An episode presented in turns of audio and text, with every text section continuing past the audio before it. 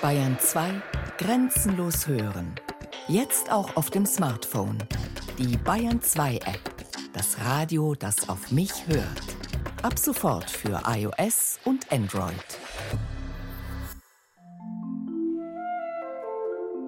Grundgesetz, Artikel 5. Jeder hat das Recht, seine Meinung in Wort, Schrift und Bild frei zu äußern und zu verbreiten. Eine Zensur findet nicht statt.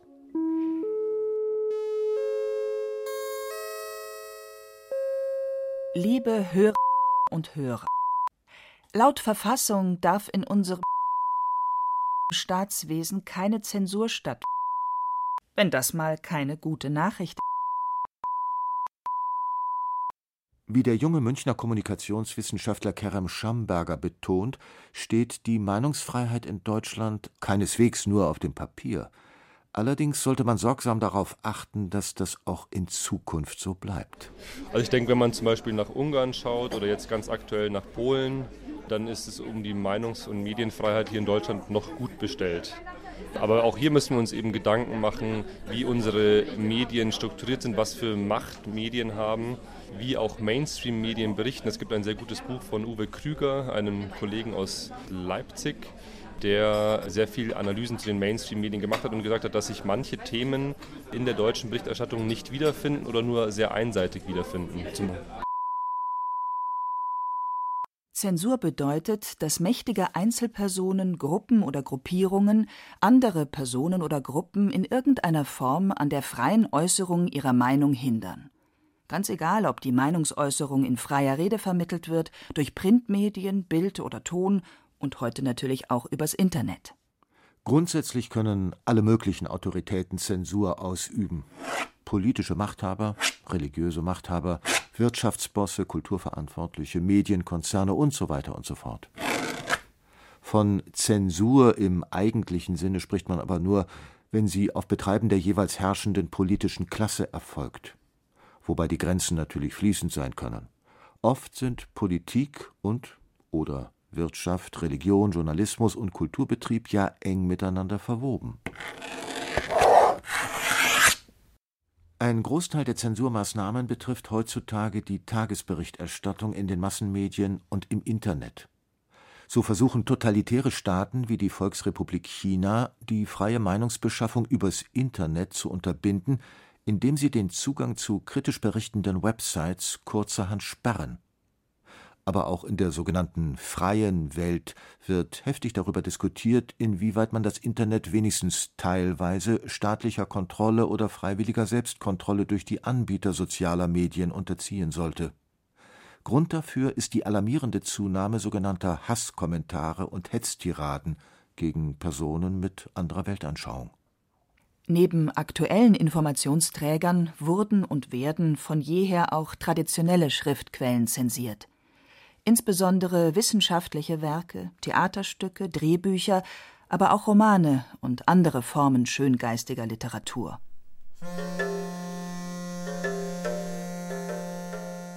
Vermutlich hat man auch schon vor der Erfindung der Schrift so manchen mündlichen Kritiker im wahrsten Sinne des Wortes mundtot gemacht. Trotzdem ereignete sich der erste überlieferte Fall von Zensur im eigentlichen Sinne erst im Jahr 411 vor Christus in Athen. Damals wurden auf dem Marktplatz die Werke des sophistischen Philosophen Protagoras öffentlich verbrannt und ihr Autor wegen Gottlosigkeit zum Tod verurteilt. Allerdings konnte er sich der Urteilsvollstreckung durch Flucht entziehen. Gottlosigkeit, Gotteslästerung und andere religiös begründete Vergehen gehören zu den 3 Hauptmotiven für das Ausüben von Zensur. Die beiden anderen sind der angebliche Verstoß gegen die jeweils gültigen politischen oder moralischen Normen.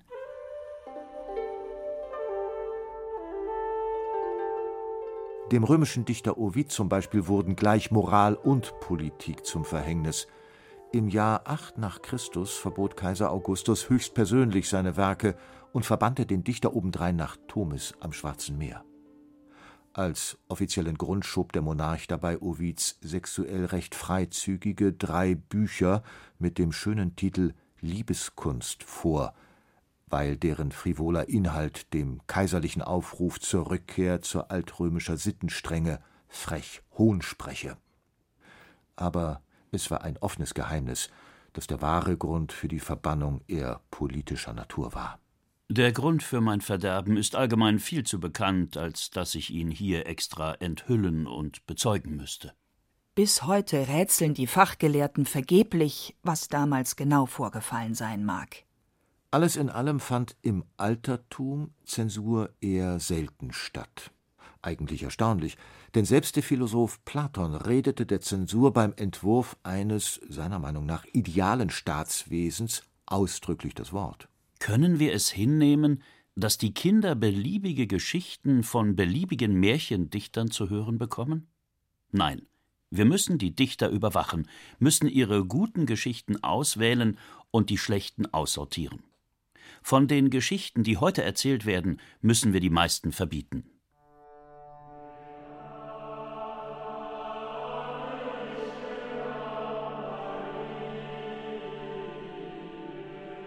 Wirklich flächendeckend wurde die Zensur erst betrieben, nachdem das Christentum gegen Ende des 4. Jahrhunderts zur offiziellen Staatsreligion erhoben worden war. Dabei ging die Amtskirche auch gleich in zwei verschiedene Richtungen vor. Nämlich einmal, was das Schrifttum der Anhänger von Irrlehren in den eigenen Reihen betraf. Zum anderen wollte sie die Überlieferung der vorher tonangebenden Heiden ausmerzen. Letzteres gelang so erfolgreich, dass modernen Schätzungen zufolge heute nur noch maximal 0,1% der einstigen antiken Gesamtliteratur erhalten sind. Im Mittelalter musste sich die kirchliche Zensur nur noch mit ein paar neuen Irrlehren beschäftigen. Außer ein paar Mönchen und Rechtsgelehrten konnte ohnehin niemand lesen und schreiben. Mit Beginn der Neuzeit wurde das freilich wieder anders. Da führte die Erfindung des Buchdrucks dazu, dass man erstmals in der Geschichte Information in beliebiger Stückzahl vervielfältigen konnte. Die Kirche reagierte auf die veränderten Verhältnisse mit dem berühmten Index Librorum Prohibitorum, dem Verzeichnis der verbotenen Bücher. Es wurde ab 1559 von der berüchtigten Inquisitionsbehörde erstellt und bis zum Jahr 1966 penibel auf dem neuesten Stand gehalten. Der Index enthielt sämtliche Schriften, die die Inquisitionsbeamten für nicht mit der katholischen Glaubenslehre vereinbar hielten. Jeder Katholik, der sie las oder verbreitete, musste damit rechnen, mit der Exkommunikation, dem Ausschluss aus der Kirche, bestraft zu werden. Am Ende standen auf dem Index über 6000 Werke, darunter sogar der Index selbst.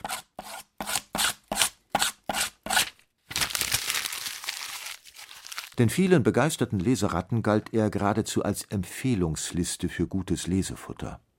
Enthielt er doch auch viele Werke der Weltliteratur, zum Beispiel von Boccaccio, Machiavelli, Rousseau, Balzac, Immanuel Kant, Heinrich Heine, James Joyce oder Jean-Paul Sartre, um nur einige zu nennen. Das klingt amüsant, ist es aber nicht. Denn was der kirchlichen Obrigkeit recht war, war der weltlichen bald billig. Selbst ein Freigeist wie Friedrich der Große von Preußen erließ 1772 ein sogenanntes Zensuredikt. Um vornehmlich demjenigen zu steuern, was wider die allgemeinen Grundsätze der Religion und sowohl moralischer als bürgerlicher Ordnung entgegen ist. Damals und noch bis weit ins 19. Jahrhundert wurde Zensur oft durch simples Unkenntlichmachen mit schwarzer Tinte ausgeübt. Heute wird diese unelegante Methode nur noch ganz selten bei der Nachzensur angewandt. Zum Beispiel beim 1972 erschienenen autobiografischen Roman Siegfried des Verlegers und Schriftstellers Jörg Schröder.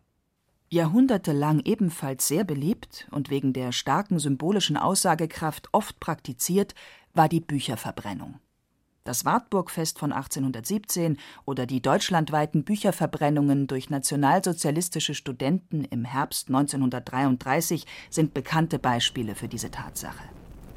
Weniger bekannt ist, dass in Düsseldorf noch 1965 eine Bücherverbrennung mit behördlicher Genehmigung stattfand.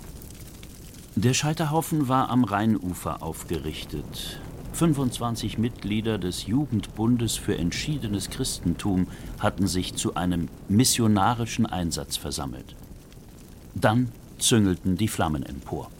Neben billigen Romanheften befreiten sich die entschiedenen Christen von Erich Kästners Herz auf Taille, Günter Grass Blechtrommel, Albert Camus Der Fall, François Sagans In einem Monat, in einem Jahr und von Wladimir Nabokovs Lolita.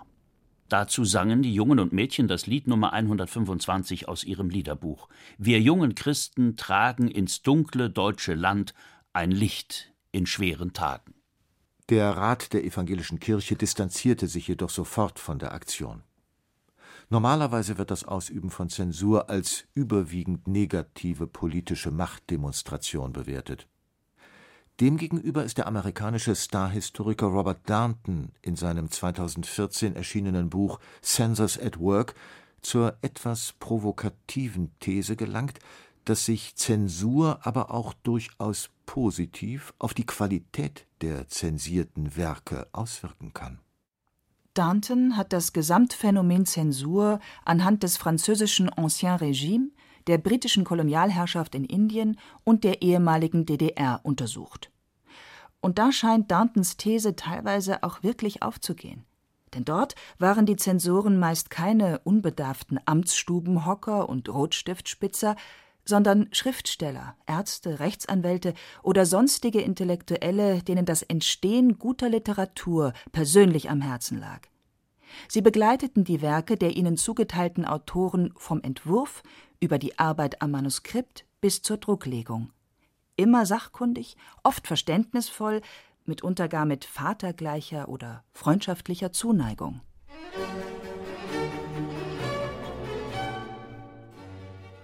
Im vorrevolutionären Frankreich war zum Beispiel viele Jahre lang Chrétien Guillaume de Lamoignon de Malesherbes königlicher Oberzensor. Ein überaus belesener Staatsmann, Jurist, Botaniker und Intellektueller. Seinem persönlichen Einsatz ist zum Beispiel letztlich zu verdanken, dass die berühmte Encyclopédie ou Dictionnaire raisonné des sciences, des arts et des métiers, eines der Hauptwerke der Aufklärung, überhaupt erscheinen konnte. Malesherbes achtete persönlich auch sehr darauf, dass die ihm unterstehenden knapp 200 Zensoren wirklich etwas von Literatur und/oder Wissenschaft verstanden. Er machte in Ausübung seines Amtes keinerlei Unterschied zwischen prominenten und unbekannten Schriftstellern. Gab und gibt es also doch so etwas wie den guten Zensor? Robert Darnton bejaht diese Frage. Wenn man nur die Person des Zensors selbst betrachtet, mag das auch durchaus richtig sein. Wenn man aber bedenkt, dass letztlich nicht der Zensor zensiert, sondern das politische System, das er vertritt, erscheint freilich auch der gute Zensor in einem schlechten Licht. Mitunter mag Zensur jedoch notwendig sein. In Deutschland etwa findet schon kraft Grundgesetz keine Vorzensur statt. Doch Nachzensur gibt es sehr wohl und sogar auch eine eigene Bundesprüfstelle für jugendgefährdende Medien. Sie kann gegebenenfalls anordnen, dass pornografische oder gewaltverherrlichende Veröffentlichungen nicht beworben und an Jugendliche unter 18 Jahren abgegeben werden dürfen. Und wer durch Schrift, Wort oder Bild öffentlich zu Straftaten aufruft, Volksverhetzung betreibt oder andere Menschen beleidigt oder ihre Persönlichkeitsrechte verletzt, bekommt es ziemlich sicher und ziemlich schnell mit dem Staatsanwalt zu tun. Und er muss damit rechnen, dass seine Werke aus dem Verkehr gezogen und eingestampft werden. Fast jeder wird das spontan gutheißen. Aber sobald man nachzudenken beginnt, stößt man sofort auf ein gewichtiges Problem – letztlich das Grundproblem der Zensur überhaupt. Es lautet, wo bitte soll man die Grenze zwischen erlaubt und nicht erlaubt ziehen? 1961 zum Beispiel wurde Günter Grass' Novelle »Katz und Maus« veröffentlicht. Der damalige hessische Arbeitsminister stellte umgehend einen Antrag auf Indizierung. Letztlich vergeblich, aber die Republik hatte ihren Skandal. Denn Grass stellte in der Novelle die mehr von der angeblich anständigen Wehrmacht in Frage. In der stockkonservativen Adenauerzeit ein absolutes Unding. Genauso wie die recht freizügigen Sexszenen. Ja und? Fragt sich der gelangweilte Teenager von heute. Dank Internet kennt er ganz andere Sauereien. Und das nicht nur wortreich umschrieben, sondern realiter und in Farbe abgelichtet. das mag nicht begrüßenswert sein, zeigt aber deutlich, welches Schicksal letztlich fast jeder Form von Zensur und Zensurversuchen droht. Irgendwann geht die Zeit einfach darüber hinweg. Den von Zensur betroffenen Autoren hilft diese Erkenntnis allerdings wenig. Auch das Konstrukt von wenigstens teilweise positiver Zensur ist nämlich schon im Ansatz falsch. Selbst Robert Darnton muss gestehen: Zensur zu trivialisieren steht im Gegensatz zur Erfahrung jener, die sie am eigenen Leib zu spüren bekamen, wie manche Autoren, Drucker, Buchhändler oder Mittelsmänner, denen die Nase aufgeschlitzt wurde, die die Ohren abgeschnitten oder die Hände abgehackt bekamen, die gebrandmarkt, erschossen, aufgehängt, enthauptet oder auf dem Scheiterhaufen verbrannt wurden. Dann relativiert er freilich gleich wieder. Die meisten dieser Grausamkeiten geschahen in der Frühneuzeit, weshalb in den Quellen, die für diese Studie konsultiert wurden, nichts Vergleichbares auftaucht.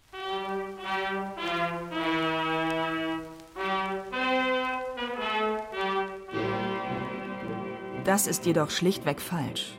Wie etwa das Beispiel des dauerzensierten Schriftstellers, Journalisten und Friedensnobelpreisträgers von 1935, Karl von Ossietzky, zeigt, der im KZ gequält und daran gehindert wurde, seinen Preis selbst abzuholen, wurde nicht nur in der Frühneuzeit misshandelt.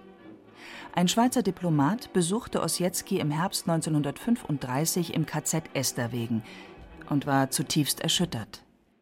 Er war ein zitterndes, totenblasses Etwas, ein Wesen, das gefühllos zu sein schien, ein Auge verschwollen, die Zähne anscheinend eingeschlagen.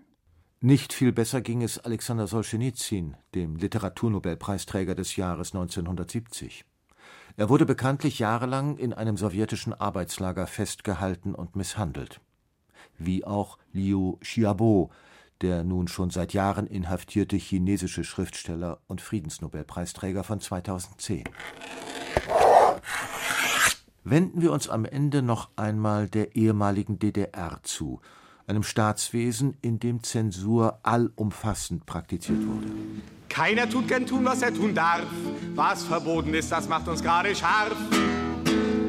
Laut Robert Darnton waren auch dort die meisten Zensoren belesen, kulturbeflissen und wohlwollend. Das mag richtig sein, aber für die von der Zensur betroffenen Autorinnen und Autoren war das Zensurverfahren trotzdem nervenaufreibend, zumal es sich oft über Jahre hinzog. Was bedeutete, dass man auch auf sein Honorar ewig warten musste. Volker Braun zum Beispiel gehörte lange zu den von der DDR regelrecht hofierten Paradeautoren. Bis er im Jahr 1981 seinem Verlag ein Manuskript mit dem Arbeitstitel Hinze-Kunze-Roman vorlegte. Die darin erzählte Geschichte war nach heutigen Maßstäben ziemlich banal. Sie kreiste um einen SED-Funktionär und notorischen Schürzenjäger und seinen Chauffeur, einen eher spießbürgerlich veranlagten Genossen. Lange Rede, kurzer Sinn: Der Hinze-Kunze-Roman rief bereits bei den zuständigen Verlagslektoren arges Stirnrunzeln hervor. Die amtlichen Zensoren der unter der Bezeichnung Hauptverwaltung Verlage und Buchhandel getarnten Zensurbehörde ließ er schier ausflippen. Ein Roman, in dem ein SED-Funktionär unter anderem in Westdeutschland einen Puffbesuch absolviert? Undenkbar. Andererseits konnte man das Buch nicht kurzerhand aus dem Verkehr ziehen, denn Braun galt ja gewissermaßen als Vorzeigeautor. Ewige Diskussionen um Manuskriptänderungen, ein unvorstellbarer Eiertanz um lächerlich geringe Korrekturen waren die Folge. Die ratlosen Zensoren reichten die Verantwortung mehrfach an ihre nächsthöheren Vorgesetzten weiter. Sogar Staatschef Erich Honecker wurde in der Angelegenheit konsultiert. So erschien der Hinze-Kunze-Roman erst nach sage und schreibe 4,5-jährigem Tamtam. Doch kaum war er ausgeliefert, wurde er von der Nachzensur in der DDR auch schon wieder aus den Buchläden genommen, was recht peinlich war, denn in Westdeutschland wurde der Roman munter weitergedruckt. Wegen der äußeren Umstände verkaufte er sich sogar besonders gut, denn Zensur kann ja auch eine indirekte Werbemaßnahme für ein Buch darstellen. Üblicherweise ist sie freilich eher dazu geeignet, einen Schriftsteller zu ruinieren. Deshalb begaben sich im Laufe der Geschichte schon sehr viele Schriftsteller ins Exil, um der Zensur in ihrer Heimat zu entgehen. Einer davon war Heinrich Heine. Er hielt sich jahrelang in Frankreich auf, versuchte aber immer wieder auch in Deutschland zu veröffentlichen. Unter anderem auch sein berühmtes Versepos Deutschland ein Wintermärchen. Es erschien 1844 und wurde prompt auch gleich in den meisten Staaten des damaligen Deutschen Bundes verboten. Denn der Dichter hatte sich darin durchgängig über den in Deutschland herrschenden Spießermuff, die reaktionären Obrigkeiten oder die weit verbreitete aggressive Deutschtümelei gegenüber dem französischen Erbfeind mokiert. Heine hat die Zensur vorausgesehen und sich darüber in vorauseilendem Ungehorsam lustig gemacht, indem er an den gekreuzigten Heiland die sarkastischen Verse richtete: Zu deinem Malheur war die Buchdruckerei noch nicht in jenen Tagen erfunden. Du hättest geschrieben ein Buch über die Himmelsfragen. Der Zensor hätte gestrichen darin, was etwa anzüglich auf Erden, und liebend bewahrte dich die Zensur vor dem Gekreuzigtwerden. Ach, hättest du nur einen anderen Text zu deiner Bergpredigt genommen, besaßest ja Geist und Talent genug und konntest schonen die Frommen. Geldwechsler, Bankiers hast du sogar mit der Peitsche gejagt aus dem Tempel, unglücklicher Schwärmer. Jetzt hängst du am Kreuz als warnendes Exempel. Sie hörten Zensur in der Literatur zur Geschichte der Informationskontrolle von Ulrich Zwack. Es sprachen Hemmer Michel, Andreas Neumann, Detlef Kügo und Katja Schild. Ton und Technik Christiane Schmidbauer. Regie und Zensur Petra Herrmann. Eine Sendung von Radio Wissen.